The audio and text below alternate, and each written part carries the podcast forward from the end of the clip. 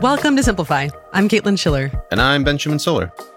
So, because this interview is the second part of a two parter to the book, The 15 Commitments of Conscious Leadership, written by Jim Dethmer, Diana Chapman, and Kaley Warner Klemp, we're going to jump in pretty quickly. Right. Go check out the first episode. It's in the feed. The first episode is with Jim Dethmer we give a little bit more context about some of the key concepts. So go check out that episode first.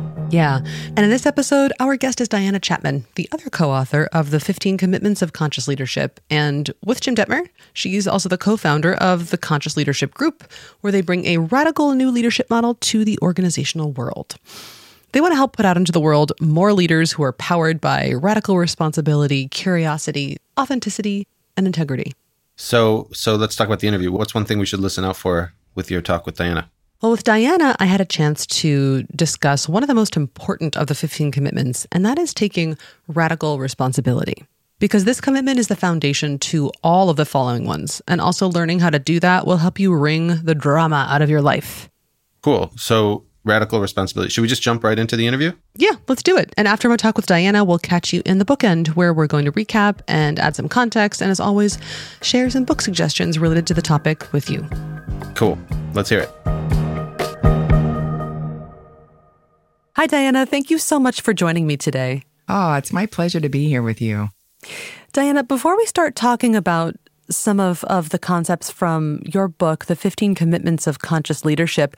I wondered, could you introduce yourself the way that you like to be introduced? Sure. What I would say is, I am someone who is passionate about helping people, both as individuals and as teams and as organizations, learn how to eliminate drama in their lives. Mm. How did you actually how did you find that that was what your passion was and how did you transition into helping people with it? My my brother-in-law was the CEO of a major corporation in the United States and he was very interested in personal development and he gifted me $5,000 over 20 years ago and said, "You can do whatever you want with this money, but if I were you, I would go work with who I think are some of the finest coaches in the world, Gay and Kathleen Hendricks." Mm-hmm. And so in my deep curiosity, I traveled out to California and studied with them and was really shocked that I didn't have this information sooner. It seemed fundamental to the well being of myself and others. And so I studied with them for 10 years. Wow. Um, just immersed myself in this and made it my passion to spread this as far as and as wide as I could for the rest of my life. That is really cool. I, this is probably far too big a question to start with, but what was the thing that really hit you over the head? I think it was this concept of taking radical responsibility for my experience and for what was being created around me, and for understanding all the ways that I wasn't doing that that was causing drama in my life. Can you say more about that? What what does it mean to take radical responsibility? So, I learned this wonderful model that Gay and Katie passed along called Karpman's Drama Triangle. And the concept is that most of us learned how to do relationship from a state of victimhood, mm. and that there are three different flavors of victimhood. There's the true victim, and you know it's hard, and I'm trying, and I can't, and uh, and there's this sense of I can't, I can't have what I want. And then the other role in the drama triangle is the hero, and the hero's job is to take responsibility in a way in which the payoff is temporary. So we temporarily relieve ourselves a lot and we relieve others. And then the other role in the drama triangle is the villain. And the villain's job is to blame.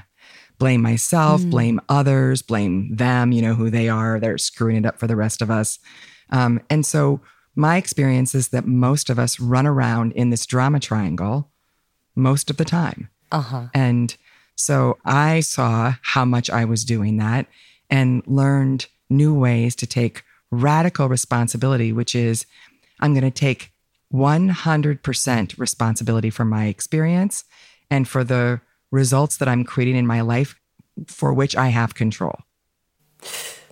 How do I know which events I have control over and which ones I don't? Good. That's a great one. Uh, So, for example, if I'm in business, I don't have control actually of whether people are going to buy my product. What I do have control over is how I plan to market it, the different qualities about that product that I can control. And so I learn what can I control and what can't I? And that relaxes me. I don't get to control how you're going to feel when I tell you something honest, but I do get to control being authentic and revealing to you. Hmm. Mm-hmm. That makes sense.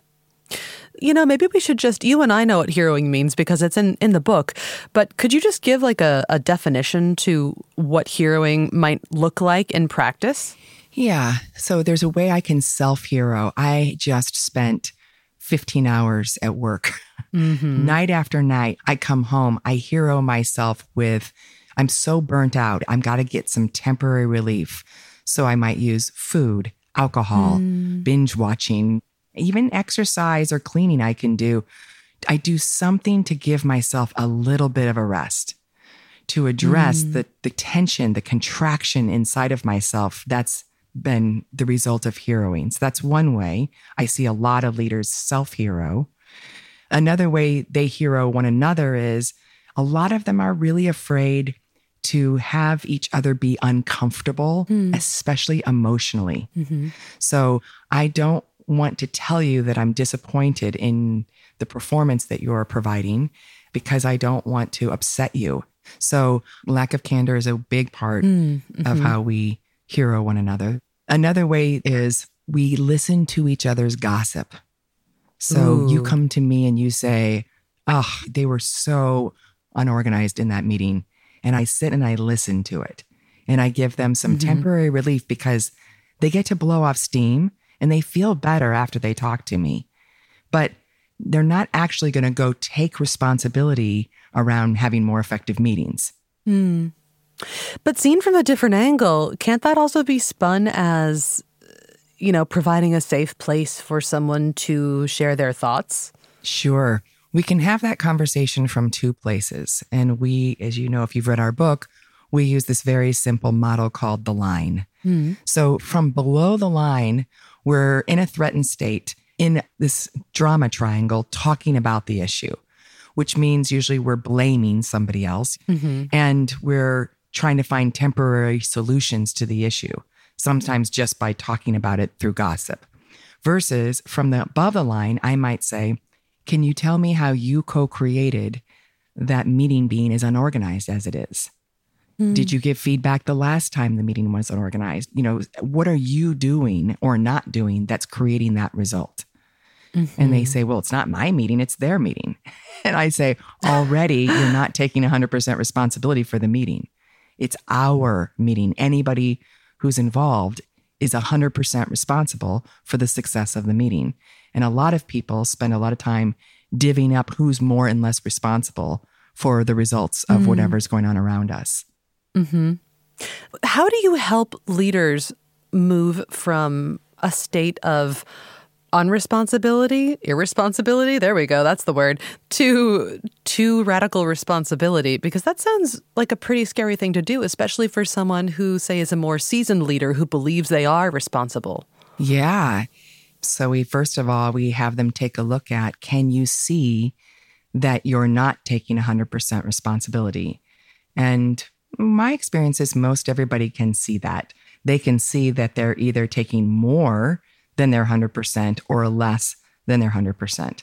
And then we help them understand that the reason they're doing that is because they're scared. Mm. I'm scared that if I don't stay here long hours and work extra hard, that we won't make our numbers and we won't stay in business and people will think, you know, badly of me. I'm just scared. So we help leaders learn to be with that scared part of themselves. And then we see if they'd be willing to shift back into taking just their 100%. And, you know, about 80% of the time, the answer is no. No, I'm too hmm. scared. And that's okay. But now they're aware. Now they're aware that mm-hmm. they're not taking radical responsibility and they're aware of the costs of that, both to themselves and to others. Mm-hmm. That makes me think of in the book you urge people to take a look at what the opposite of their story is. Could you talk about about the utility of that a little bit, looking at the opposite of a story? Yeah. So, you know, somebody might come in and say, "Oh, I'm right that that colleague is incompetent." And when the mind wants to be right, then it's going to not be available for what it would take to be 100% responsible for changing the results because we'd just rather be right than learn and grow. So the mm. idea is is that you've got to challenge the mind to let go of being right. So commitment 10 of the 15 commitments is are you willing to see that the opposite of your story could be at least as true? So I'm going to give you a real example. I had somebody who uh, I was working with who was very upset that the CEO was not giving them the feedback mm. and they wanted to be very right about that.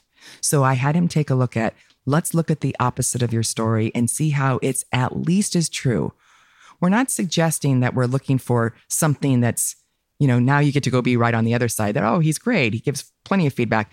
We're not suggesting that. We're just suggesting, hey, okay, it could be true that he doesn't give you good feedback. It could also be true that he does.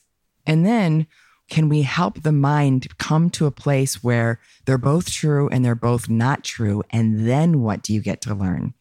So I had this man take a look at give me examples of how he does give you feedback. And for a moment, he found that difficult to do because he was so convinced he was right. But as I asked him just to look, he started to go, Well, you know, he often does after we're together or after I led a team meeting or something, he gives me a brush by of some quick feedback that usually is pretty on point and helpful. So I guess he does do that. It's just a different style than I'm used to, but I can see that. Mm. And I said, "Great, give me another example." And we we want the mind to not just go find one example, we want it to find several examples so that you can anchor it to, okay, I can see how I'm not right. Now, I still would like more feedback. Great. Okay. How could you go back now to your boss and from a place of taking 100% responsibility and from a place now of curiosity and not being right, seeing the opposite of your story, what's the conversation going to look like now so that you get your needs met? Mm. Um, and he said, Thank you so much because I do see I would have gone to him from that, you know, place of blame and wanting to be right. And and he's like, actually, I'm not sure I do want any more feedback from him now. Mm. I think probably I'm getting as much as I want. Mm-hmm. But so it sounds like by inspecting the opposite of whatever your story is, that is one way to get out of the drama triangle. How else do you help leaders get out of the drama triangle? So it's one of the reasons why we wrote this book because we had that question being asked of us how else can we get out of the drama triangle? And we said, well, these 15 commitments are the way. So when somebody is stuck, we ask them questions like, would you be willing to shift from your resentment to appreciation? Mm. Or would you be willing to see this person as an ally? Or would you be willing to feel all your feelings? So each of the commitments is a shift move out of the drama triangle. Mm, hmm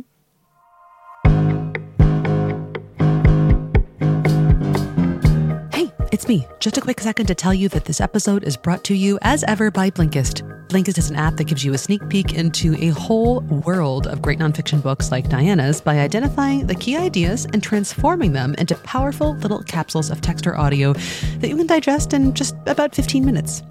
Now there are also shortcasts, and it's the same deal, but for amazing podcasts. The difference is that we work directly with the original hosts like Malcolm Gladwell and Dr. Laurie Santos to pull out the most incredible, juicy insights, add a little bit of new context of the new hosting, and uh, give you something nutritious and delightful to listen to in 15 minutes or fewer. As with most things, it's better if you just try it out yourself. So go to Blinkist.com slash simplify, click try Blinkist in the top right hand corner, and you can try it for 14 days for free by entering the code playful. That's Blinkist.com slash simplify. Use the code playful, and you're good to go. Hope you love it. And now back to my talk with Diana. Actually, you know, could you talk a little bit about what a shift move is and why is it important? Okay. So, a shift move is anything I do to shift myself out of this drama triangle consciousness. We call that living below the line in a state of threat and fear. So, anything you can do to shift yourself from that threatened state, that contracted state, that state of victimhood to a state of trust to above the line, to a place of curiosity. And so the shift move is what's something practical I can do? Mm. So looking at the opposite of my story is a shift move that can shift me from wanting to be right to being open and curious. So throughout the book, we give examples of different shift moves you can use to move yourself from one state to the other. Okay. Do you have a favorite, or does it really just depend on context?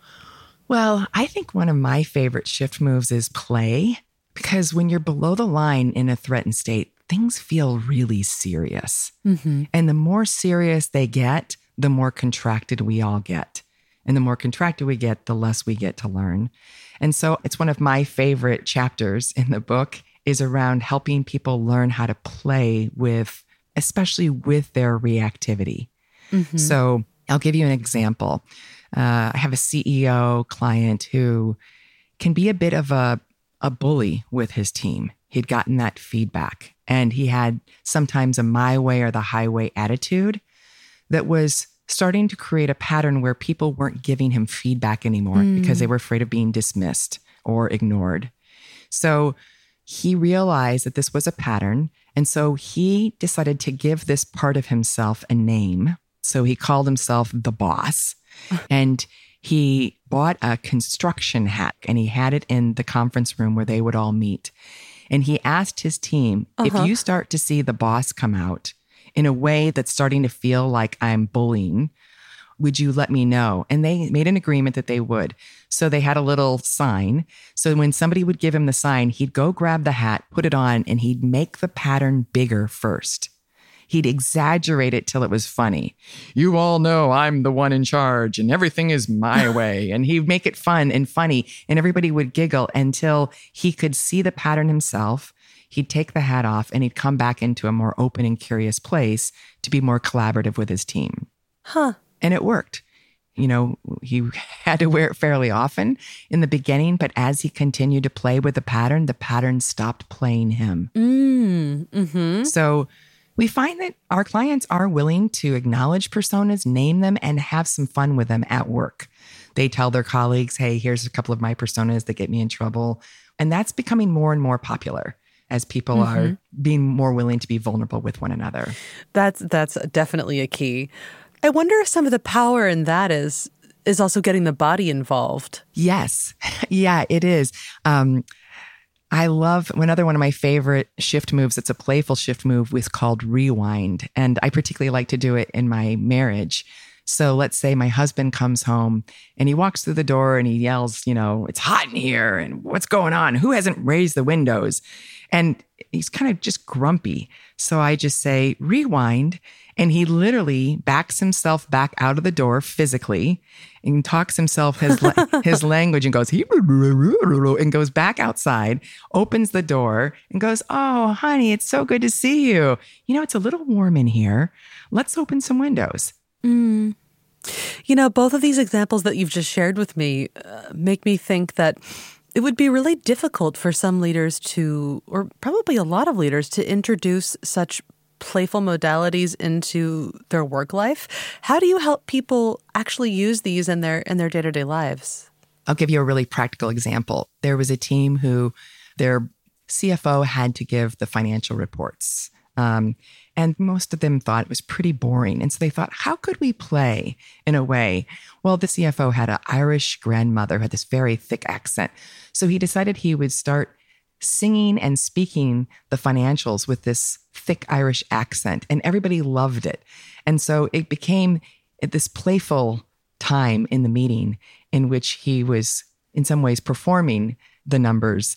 And they all started to say that they looked forward to his time in the meeting so that they could have that that play.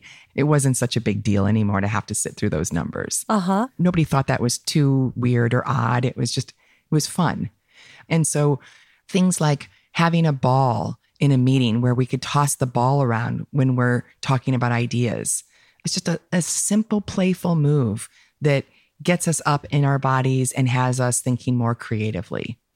So we try mm-hmm. to find things that are actionable at work that they'll do. Mm-hmm. Do you have any any thoughts about how we can more consistently bring our body intelligence into how we lead? Yeah. So there's a couple of different ways. One is we have this shift move called whole body yes, which means as you're considering options, when you try different options on, do you have a whole body yes? And we have people start to get trained on what does that feel like in the body? So, for example, in my body, a whole body yes feels like energy starts running up through my body rather than down. It feels warmer mm. versus cooler. There's a vibratory difference in my body when I'm aligned with a whole body yes. And so it's a very physical experience. It's instinctual. And we're wanting to bring that instinctual wisdom back online for leaders.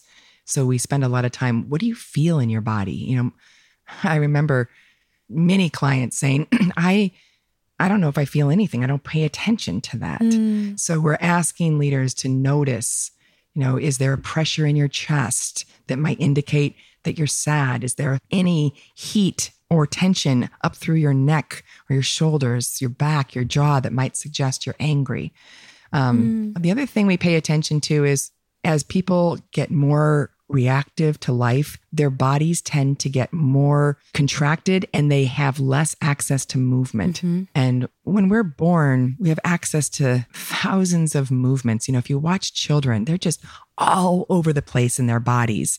And they say that one of the things that we do, if you're watching somebody in a distance walking down the street and you just can see a shadow of them, you'll base what you think their age is based on how much they're moving in their bodies particularly in their hips. Huh. And so one of the things we do is have people start moving their bodies out in new ways that they haven't been moving them. And when they're reactive, in fact, I I I would challenge anybody if you're really reactive about something, just start moving all of the joints in your body. Your vertebra, your fingers, your toes, just start moving everything in an improvisational way. You can't stay reactive. Mm. It used to be how I would shift my patterns with my husband. We would argue about money. You know, we would just start moving our bodies, and, you know, probably from outside we looked silly, but we just couldn't stay reactive. And we found solutions to all of the, you know, the tensions between the two of us around spending and saving money. That is so interesting. I guess every couple develops their own coping strategies and their own um, their own toolkit around how to deal with uncomfortable conversations. Um, this this book is about commitments of conscious leadership, but so far you've shared two examples about your relationship and I talked with Jim a little bit about relationships as well. I just I think it's interesting how tied together the idea of leadership in a company or in, a, in, an organization is and leadership of yourself and your own emotions and how you lead and interact in in an intimate relationship. Yeah. It's funny that they're so related. Yeah, well, first of all, we would just say we believe everybody's a leader based on our definition and we define leader as anyone who wants to take responsibility for their results in the world. Mm. Mm-hmm. And that includes your home life, your community, your work, um, we're leaders everywhere we go, and and everything that's going on is just relationship and conversations. All of life is just sets of conversations in my own head with myself, with each other. It's all relationship. So these tools that we have shared in the book, we actually first learned many from Gay and Katie Hendricks, who were experts in personal relationships. Mm-hmm. And what I loved about them was the play that they brought to the work. And I also loved how much they got bodies involved. Mm. And so then it was our task to see how could we take these brilliant concepts and apply them in the workplace. Yeah. And um, I'll give you another example of body. I was working with a team, they were advertising agency, and they were feeling really stuck creatively around uh, a campaign with their biggest client. And so I said to them, okay, here's what I'd like you to do. I want everybody to stand up. And I started to have them do this practice of moving their bodies, particularly all of their joints, in all these different new ways. And at first, a couple of people said, This seems ridiculous. And I said, I know I'm ridiculous. Just go with me. So they kept. they, they kept moving their bodies. And I said, Now I want you to start to talk about this ad campaign while continuing to move in this way. And we did this for about mm, 10, 15 minutes. At the end of that process, they had a whole new strategy for the next ad campaign and were shocked at how easily it came through them. Mm. And I said, Well, what I noticed about you all is the more scared you got about not being creative with a campaign, the more I saw you all freezing in your bodies. So I wanted mm. to help support that shift of getting out of that frozen, contracted place. And once their bodies started to open up, so did their creative thinking. Mm. Mm-hmm. That makes a lot of sense to me.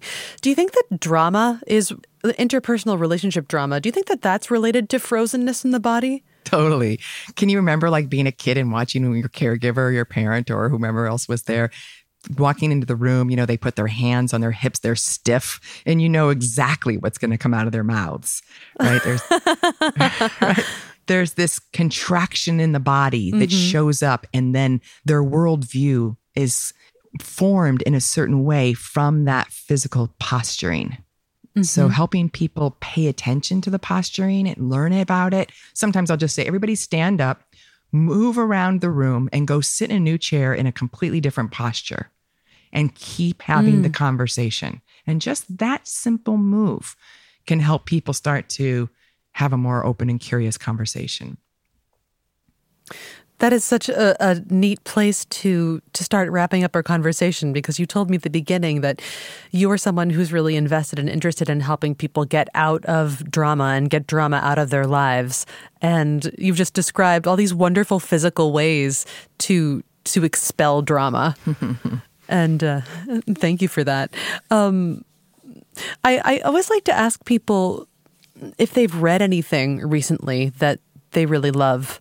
Um, if you've read anything related to your field or or otherwise that you would really recommend to people who are curious about leadership. Well, one of the books I'm currently reading right now that I'm very much enjoying is Atomic Habits. Ah. I'm someone who can have challenges with my habits. And so I'm finding this book to be the best articulation of how to shift patterns that I've seen so far. And I think his ideas are very practical. And he's going more deeply into how much our identities and wanting to hold on to identities keeps us from creating habits that would really serve us. And that's speaking loudly to me right now. Mm, hmm That's a that's a good one. I've I've actually had some colleagues recommend that one too. Diana, I, I, I wanted to ask you if there were one thing that you you wish that leaders, young and old, new and and seasoned, knew about conscious leadership, what is the thing that you really wish you could share with them? I think what I want leaders to know is we're all a lot more reactive than we think, that we're working and living um, from threatened states more than we're aware. And that's mm-hmm. natural and normal. It's part of our wiring. But if we can start to wake up to that and love the scared ones in ourselves and one another, that cause us to get into these dramatic patterns. And then with that compassion, start to get open and curious about how we could do it in new and different ways. I think we could make significant positive change around us. Mm. That's beautiful. Thank you. Mm, you're welcome. And and thank you for this incredibly useful, generous book that you've put together. It's so helpful and I think extremely eye-opening for really anybody to read whether or not they're leading a team. They're just, you know, leading themselves around the world. It's just it's great. Thank you so much for your work and thanks for taking the time today. Uh, thank you so much and thank you for supporting us and helping get the word out. I'm grateful.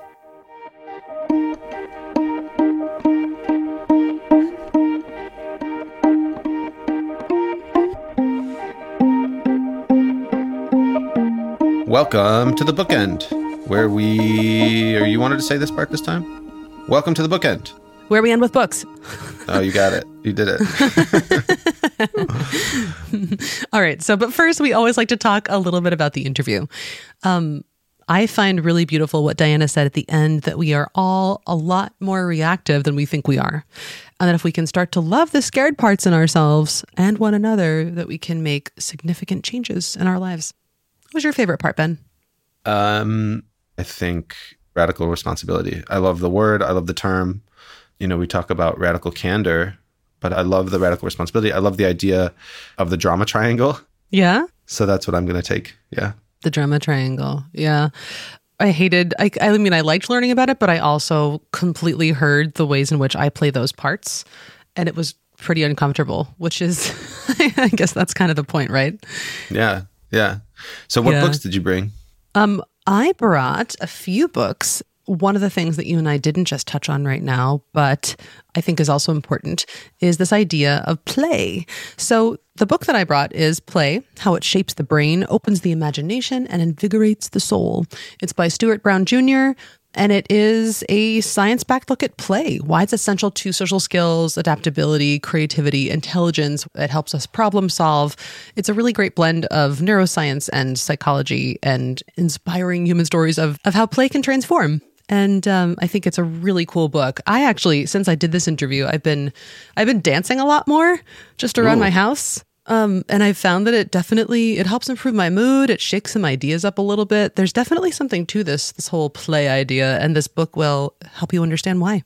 Cool. So my book is Radical Candor that I just mentioned. Yeah, you love that book. I love that book. I just think it's important. One of the topics that I really like in it are, is just the ruinous empathy. What is that?